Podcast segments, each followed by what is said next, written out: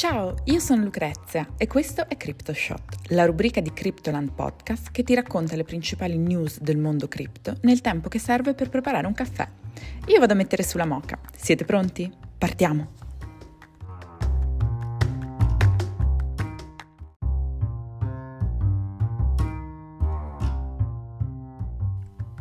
«7 luglio 2022. La recessione sta arrivando euro ai minimi dal 2002. Il cambio euro-dollaro è prossimo alla parità.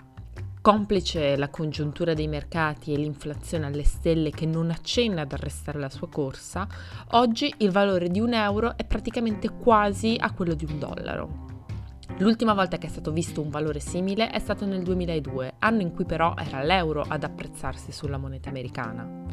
Questo vuol dire solo una cosa, recessione. Non era mai successo negli ultimi vent'anni di avere questo cambio di tasso tra le principali valute mondiali e sembra che la tanto temuta frenata della crescita e l'arrivo della recessione sia dietro l'angolo. Il sentimento è che arriverà sia nel vecchio continente che in quello americano, ma con tempi ed intensità differenti. Sull'Europa pesa maggiormente la crisi energetica, il problema degli approvvigionamenti è molto più sentito che negli Stati Uniti d'America, poiché il principale fornitore è sostanzialmente fuori dai giochi a causa delle stesse sanzioni imposte dall'Occidente. Poi in America l'iperinflazione sta venendo contrastata con maggiore vigore dalla Fed, che ha applicato una politica monetaria molto più aggressiva rispetto all'Europa, che pur adottando misure di contrasto non ha una mano pesante come quella usata dalla Federal Reserve. Christine Lagarde, la presidente della Banca Centrale Europea, in questo momento è impegnata su due fronti. Da un lato la crisi energetica che vede una forte carenza di gas e idrocarburi, mentre la compensazione dai paesi arabi subisce una battuta di arresto, e dall'altra la lotta appunto all'inflazione. Lo scenario induce gli analisti a pensare che la recessione avrà tempi ed intensità diverse per i due continenti e che probabilmente colpirà con forza maggiore l'Europa, in questo momento l'oro non assume la sua storica posizione di bene rifugio, attestandosi a 1760 dollari dopo aver rotto il supporto dei 1800 e l'euro è in pieno tracollo.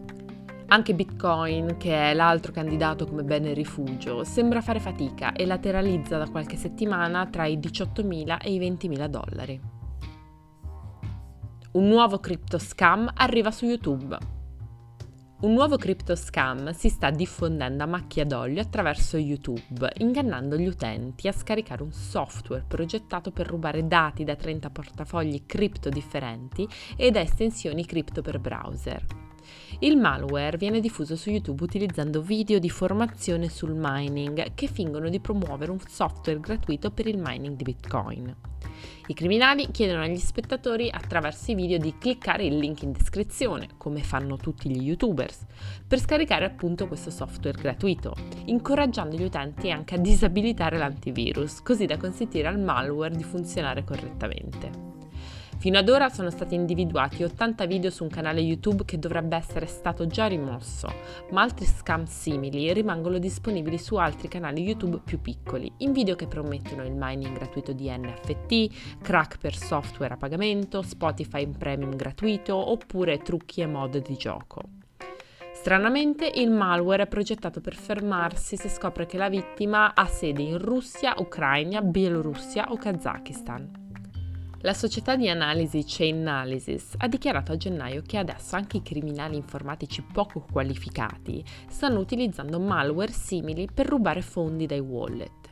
Quindi, se vi trovate in un paese differente da quelli citati in precedenza, state attenti e non fidatevi mai di cose che sembrano troppo belle per essere vere.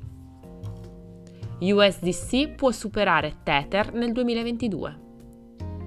Nell'ultimo anno USDC, la stablecoin nativa di Circle, che appartiene al gruppo Gemini gestito dai gemelli Winklevoss, ha divorato quote di mercato. Sebbene Tether rimanga la favorita soprattutto tra i mercati emergenti, USDC ha recuperato un bel po' di terreno e da maggio la sua capitalizzazione di mercato è cresciuta dell'8,27%, superando i 56 miliardi di dollari nel fine settimana. D'altra parte però USDT recentemente ha faticato a mantenere il suo livello. La sua capitalizzazione di mercato prima del crollo cripto causato dall'esplosione dell'ecosistema Terra era di circa 83 miliardi di dollari ed è scesa sotto i 66 miliardi negli ultimi giorni, perdendo oltre il 19%. Va tuttavia detto che per quanto riguarda i volumi di scambio sui mercati cripto, quelli di Tether sono ancora 10 volte tanto quelli di USDC. Nonostante questi significativi movimenti riguardanti la capitalizzazione di mercato, ovviamente il prezzo non ha subito alcuna significativa variazione, rimanendo per entrambe sempre attorno a un dollaro, dato che appunto si tratta di stablecoin ancorate al dollaro americano.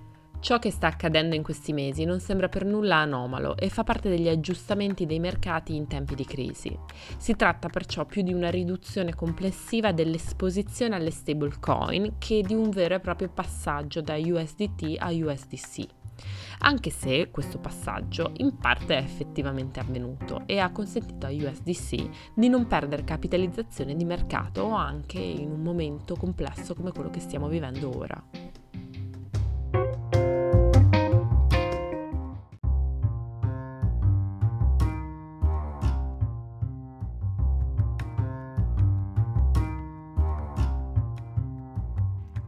Per oggi è tutto. Io sono Lucrezia e grazie per aver ascoltato CryptoShot. Vi aspetto per il caffè di domani. Ciao!